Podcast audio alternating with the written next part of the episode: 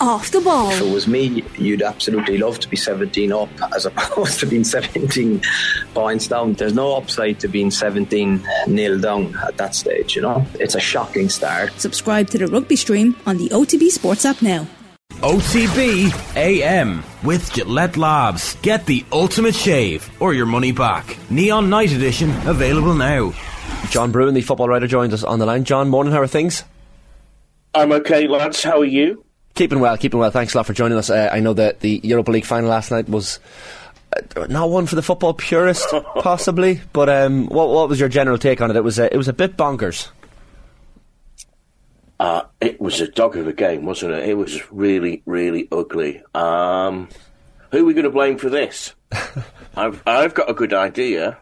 Go on. Uh, I cast my mind back to 20 years ago, watching uh, this this same competition, though uh, it was called the UEFA Cup back then. Uh, Porto versus Celtic. Uh, another dog of a game, and who was the manager there uh, for Porto who won? Uh, also, um, speaking of well of Irishmen, do you remember the the Cast your mind back to when Roy Keane stood on Vitor Baia. Do you remember this incident? Oh, yeah. Uh, and he was sent off. Well, when Roy did that, I understood because that was Manchester United that night, as they were in the return leg, the famous one in which Jose Mourinho, let's name this guy, uh, came to the fore, wound the opposition up, and uh, they uh, gamesmanship we call it these days, don't we? Uh, there's another word that's used these days, but I'm not sure we can say it on your um, at this time of the morning. Um, yeah, that's what it was all about. And the thing is, um, if we actually talk about the tactics, it appeared that once Paulo Dybala's uh, you know sore muscles had run out, that was the plan. That was the plan, and it didn't go to plan because uh, in Sevilla, you've also got this alchemy, al- alchemical force with this competition. No matter who's the manager, no matter who the players are, put them in this position, they could win this competition. It just felt so far out, didn't it, that penalties were inevitable? I mean, eh, as yeah, you said, that yeah. after Dybala goal and then when Sevilla equalised, Sevilla have that period of pressure, but you just feel like penalties are, are always going to happen. Yes, yes, and of course, well, one of the reasons why it, uh, it, it, it, felt so long is that we had an almost record length uh, second period of added extra time, didn't we? Did it? Did it go to? It nearly went to half an hour, didn't it? It went on forever. It was a phony war. and, and, and, and, you know, um, this is a season, actually, isn't it, where there's been a lot of discussion over how much the ball was in play, and obviously the FIFA attacked it briefly uh, over in Qatar. Uh, but I mean, I haven't seen the stats, but how how the ball could not have been in play for more than thirty percent of that game at various points because there were just people lying around, and um, you know, every time you look, someone had a new muscle injury, and of course, on the sidelines, uh, Jose Mourinho, who um, it used to be that he used to have what was the guy's name that was his uh, assistant uh, at Chelsea that just had him as his attack dog. He now appears to have got an entire pack of attack dogs to, to, to attack the referee. Um, and and of course, um, I'm sure you chaps have seen the footage this morning, um, waiting under the stadium, the Ferenc Puskas Stadium for Anthony Taylor, giving him a bit in the car park. I mean, that's like Sunday League stuff, isn't mm. it? You know, chasing the referee down the, uh, into his car. Um, yeah, welcome. The, the, funny thing is, uh, I think at a distance, quite a few people, including myself, I've looked at Jose Mourinho in Rome uh, and seen the devotion that many of the fans have to him, and maybe we've not watched enough Serie A, uh, and we've thought maybe this guy's changed. and yeah. you know what? We were completely and utterly wrong. This is Jose Mourinho. This is what it was. This is what uh, he reduced uh, European football to uh, in the mid 2000s. This is why, um, okay, Chelsea played some decent football under him, but when he left English football that first time back in 2007, a dark cloud was lifted off English football, and uh, he's been back since, of course. But um, and he's never been able to cast the same spell. But that initial spell of you know gamesmanship of um, you know referee baiting of um, doing anything at all costs of um, having actually no respect for his own reputation mm. of you know of lying uh, uh, okay the Dybala thing you know saying he's going to saying Dybala might not be fit to play. Everyone knows that Dybala's going to play. Come on let's, let's not be stupid here. And and, and, and that all this stuff is the Jose Mourinho remembered leopards don't change their spots. Uh, I'm glad we've had him in the game. It's been great to have a villain. I'm amused to see that uh, PSG are linked with his signature quite heavily. I, I, my only instinct there is that they want a wrecking ball in there. Um, and my great wish, actually, uh, of Jose Mourinho is that he does come back to the Premier League and comes back to Chelsea just to complete that particular comedy act as well. um, I, I think we need this guy just for one last turn He's certainly a story. Uh, Rui Faria was that attack dog that you. That's the guy, yeah, yeah, yeah. Funny, yeah, that, that incident last night. I mean, Mourinho was the attack dog when it came to, to Anthony Taylor and seeking him out, as you said, underneath, underneath the stadium as, as Taylor was, was going to get his his uh, his lift home, I guess. Um, that, that does that sort of thing, you reckon, put Mourinho out of some clubs' minds, like for the likes of PSG or other clubs being linked with Jose Mourinho, look at that and go, "Oh yeah, I forgot. This is this is what he brings. This is what he's like." Yeah, I think actually there has been this idea that uh, in Rome he's played a little bit better, football, um, and in and also uh, Rome. Rome are a club that have never won much in their time, despite being such a big club. Winning the Conference League uh, did seem to refresh Mourinho himself. Uh, and it, did appear to refresh his reputation. I think there was a lot of happiness, you know, when he when he got out that silly tattoo and stuff like that, and just thinking, you know, because there is there is a there, there is almost a, a, fun element to to Mourinho. The problem is that you've always got to be laughing with him. Uh, you know, uh, it, it, it, it's very much on his terms.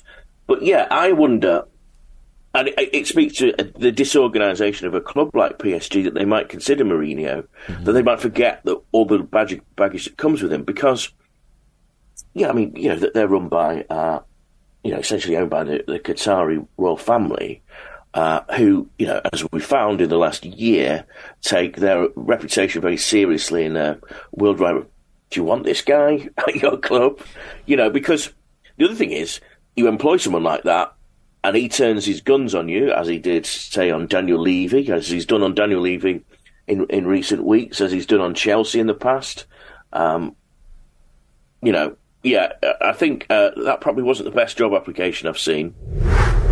It was the, the gesturing and the gesticulating as well on the bench that, that nobody was really surprised at, but maybe the, the extent of it, John, people were surprised at. Like, yeah. I don't know how many yellow cards, was it 13 or 14 given out in all, and so many members of that Roma bench and coaching team, and Mourinho himself gets in on the act and gets one just before it goes to penalties.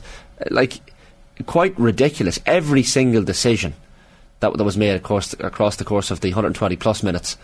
Uh, and Roma and, and their players have clearly been trained to, to do this. It's uh, remarkably ridiculous. It is, and that's not a, that's not a squad without talent either. They've got good players. Um, you know, uh, they, they, they, yeah, it, it's interesting, is it? And you actually look at all those teams to to, to whom uh, Mourinho is reduced to that that Porto team back in 2003 4, hugely talented team, brilliant players. Chelsea, mid 2000s, you know, um, Damien Duff among them, great talent in that team. Mm. Come on. And yet, that's the thing with Mourinho. They've always got that, bearing that scar, that, that stamp of Mourinho. And, you know, he was at Manchester United. Funny enough, actually, I don't recall much of that type of behaviour at Manchester United. No which is weird, isn't it? Because uh, we, it's almost as if the, the, later period Mourinho has recovered the zest of his early career, uh, and yet the mid part of the career um, that we saw. I mean, actually, at Chelsea, Chelsea's second time out, there was a bit of that stuff. There was the, the winding up of the opposition. Obviously, there was the Steven Gerrard slip in which you know he put on this performance of pretending to be ill before the game, turned up completely unshaven, uh, I was at, at, that match actually, and afterwards he uh, when a journalist asked whether he'd been um, ill, he breathed on him and said, "Now you'll see whether I was ill or not." You know, to to say to spread his germs. Um, he, you know, he, it's always been a great character for that type of thing. But yeah, actually, Manchester United uh, and Spurs. Did we see enough of that guy? Maybe there wasn't enough. Maybe there was that's a that's a mid career sag, and now moving into his sixties, he's just thinking, let's just go for it. And maybe with a lesser group of players, he might think lesser group of players, he sees that as the route to victory. He doesn't see any great tactical plan or anything like that. We know what a Mourinho tactics are, um, and a big part of those tactics are the gamesmanship. Yeah, of course, he, he just turned 60 in January, Jose Mourinho as well. So maybe he decided at 60 he's going to get back to those uh, old days of his youth, and, and he had that quiet period in between. Potentially, you even saw him throwing the, the, the runners up medal into the crowd last night, perhaps to, to no one's surprise. After the ceremony, it's just one of those one of those Jose things. I enjoyed your tweet last night, John, as well. Um, if there's any kids watching the Europa League final tonight, this is what top level European football often looked like in the mid 2000s. And so right you were. Like the only thing that probably brought it back to the modern age was the Sevilla players walking up and kissing the trophy with their phones in hand and taking their little selfies and, Yeah. and all the rest. So that's probably the only thing that modernised it. But certainly, from a footballing perspective, it did feel uh, something of old, didn't it? Yeah, I think I, I, I think so. I think that there's always been the mid two thousands was a, actually quite a dark period of, of, of football because I suppose you came from uh, you know, the the nineties. I suppose you know think of it from an English perspective. Obviously, you had a, Manchester United were always there and thereabouts, so they weren't that great at that period. Um, the Liverpool team that won that tie in Istanbul, no disrespect, Liverpool fans, you know it, not a great team.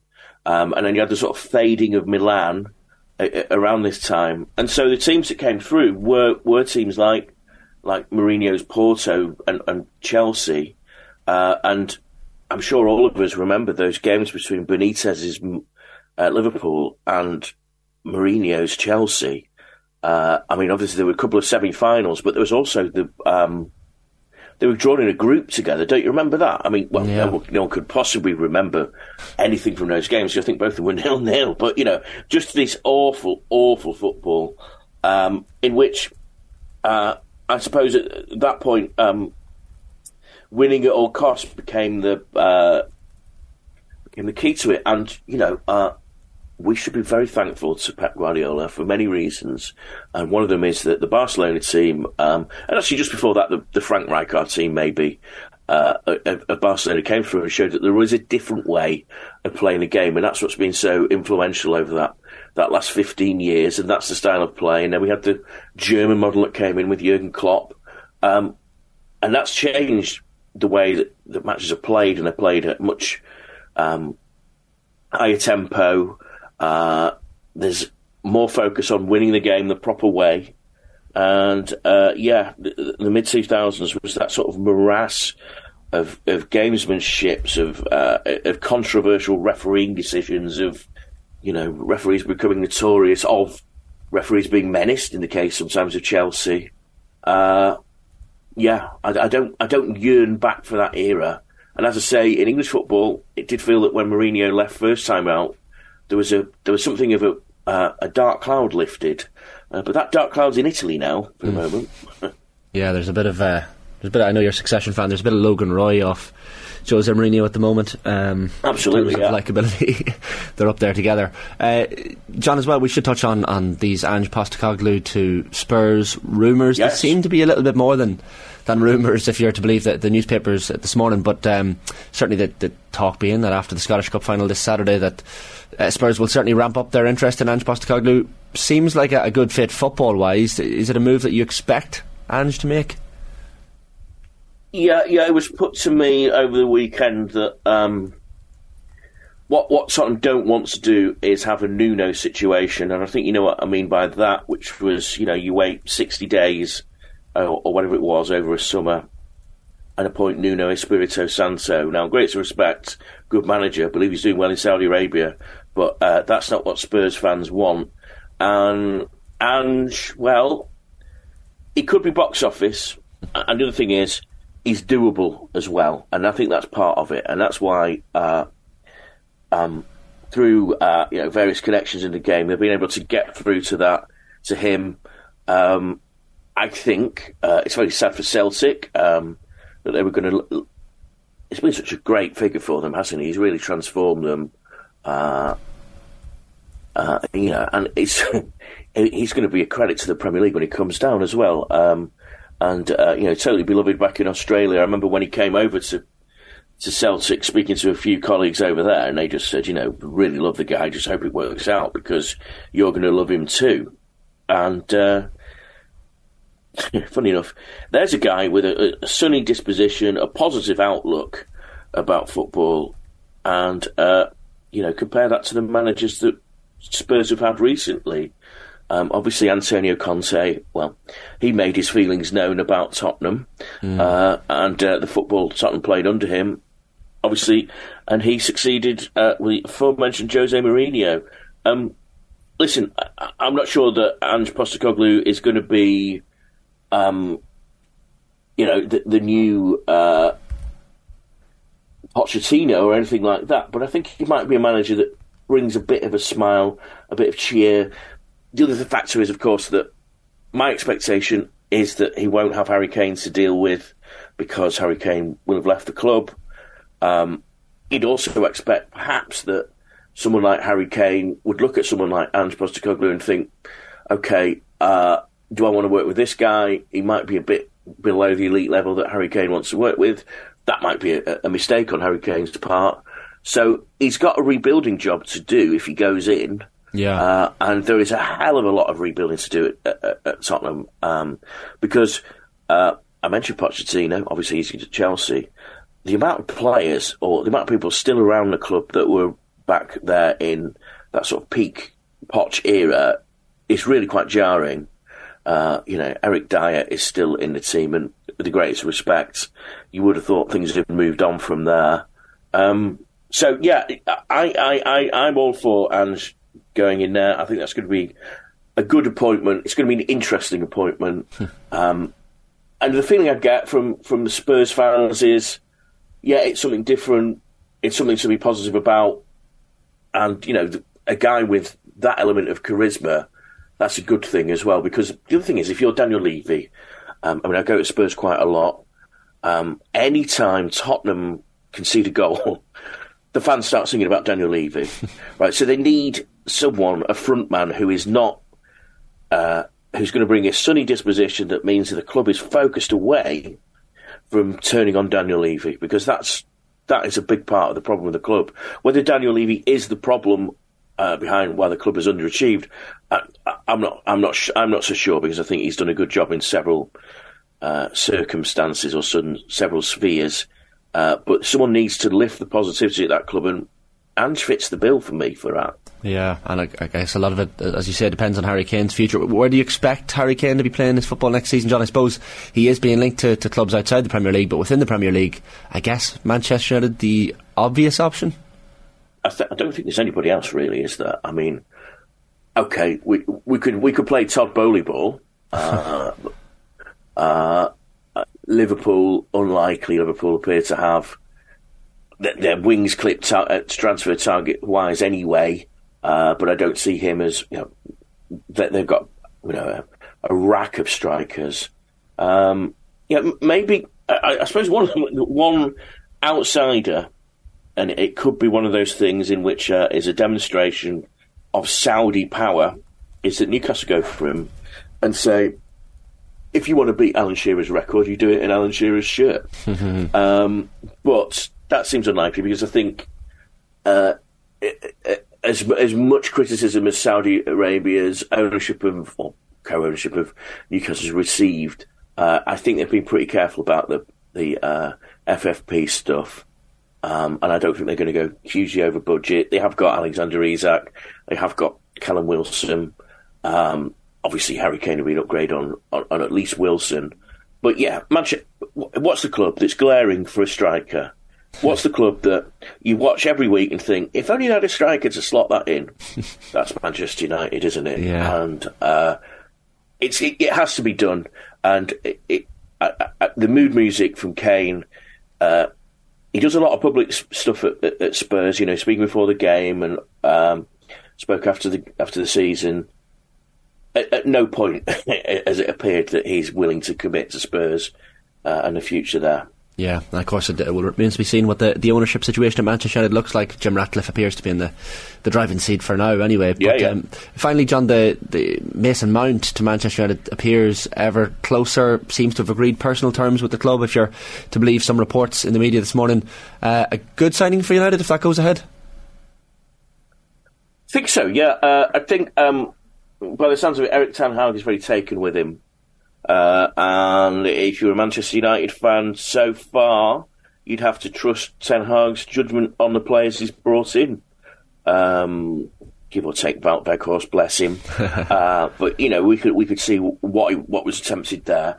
Um, yeah, I, I, suppose my only concern with Mount is there is a bit of a there's a bit of a bit of a catch a falling star thing, really, because two years ago, he was a very important player when England would you know, reach the Euros final, um, and um, he's one of those players that within the game has had a growing reputation. Obviously, he had the patronage of uh, Frank Lampard at Derby, at Chelsea, um, but he struggled beyond that.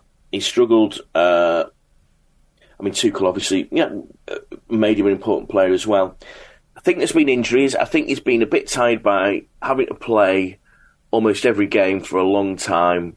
Um, and the other thing is, you can't really blame anybody uh, for getting lost amid what's happened at, at Chelsea. Um, I think we're going to see a few players maybe leave that club and shine at other clubs because they are so talented. Um, and, I don't see why Mount shouldn't be one. And, and, and the issue, of course, with Mount is I would expect that Mount was quite happy to remain a Chelsea player, was happy to sign the new deal, but when uh, the, the, new ownership came in and decided to, well, they decided that they knew better, they knew how to reconfigure the transfer market, so they would sign players on eight-year deals and offer them uh, contracts that were, um, say, let's say mid-market level uh, for for a Premier League player over those deals. If you were Mason Mount and you've been a star player of England's uh, run to the Euros final. You've been a star player in Chelsea winning the Champions League. You don't want mid market money, and you don't want to sign an eight, eight, eight year deal. Uh, if you want to make enough money from your career, you want you want to move up to the you know 200,000, 300,000 bracket. If Chelsea aren't going to offer him that, and that appears to be the case, then Mason Mount has to leave the club. And I think uh, a lot of Chelsea fans would be very sad to see a player who, let's see, you know, Mason Mount could conceivably be Chelsea's captain for the next almost decade or so, mm. but uh, that appears to have not been the case, and they've let him go. Um, my only concern is sometimes players don't transfer so well when they move you know, from north to south, but we've seen it at Manchester City that, uh, in particular, that's not been so much of a problem. Uh, so let's see, and you know, he'll be living in that, that great big footballers' enclave in Cheshire, uh, where they all live these days, and um, I'm sure he'll be quite happy there. Uh, but yeah, a good player. Um, not sure he is, uh, say, the Frenkie De Jong level that I think Ten Hag wanted back uh, when he started. I, am sure they might try and pursue that one as well. but you're getting Mason Mount, you're getting Harry Kane you get a decent full-back, say, and you get a goalkeeper. The Manchester United have had a strong summer, uh, but um, I wouldn't be surprised if if you and I were talking uh, at the end of August and they still haven't signed Harry Kane, and uh, they've only signed a couple of players because, as you say, this ownership question uh, does um, hang very heavy over what Manchester United are going to do. Absolutely. Uh, John, really interesting stuff as always. Thanks a million for hopping on this morning. No problem. Uh, really enjoyed it. Cheers. OTB AM with Gillette Labs. Get the ultimate shave or your money back. Neon Night Edition available now.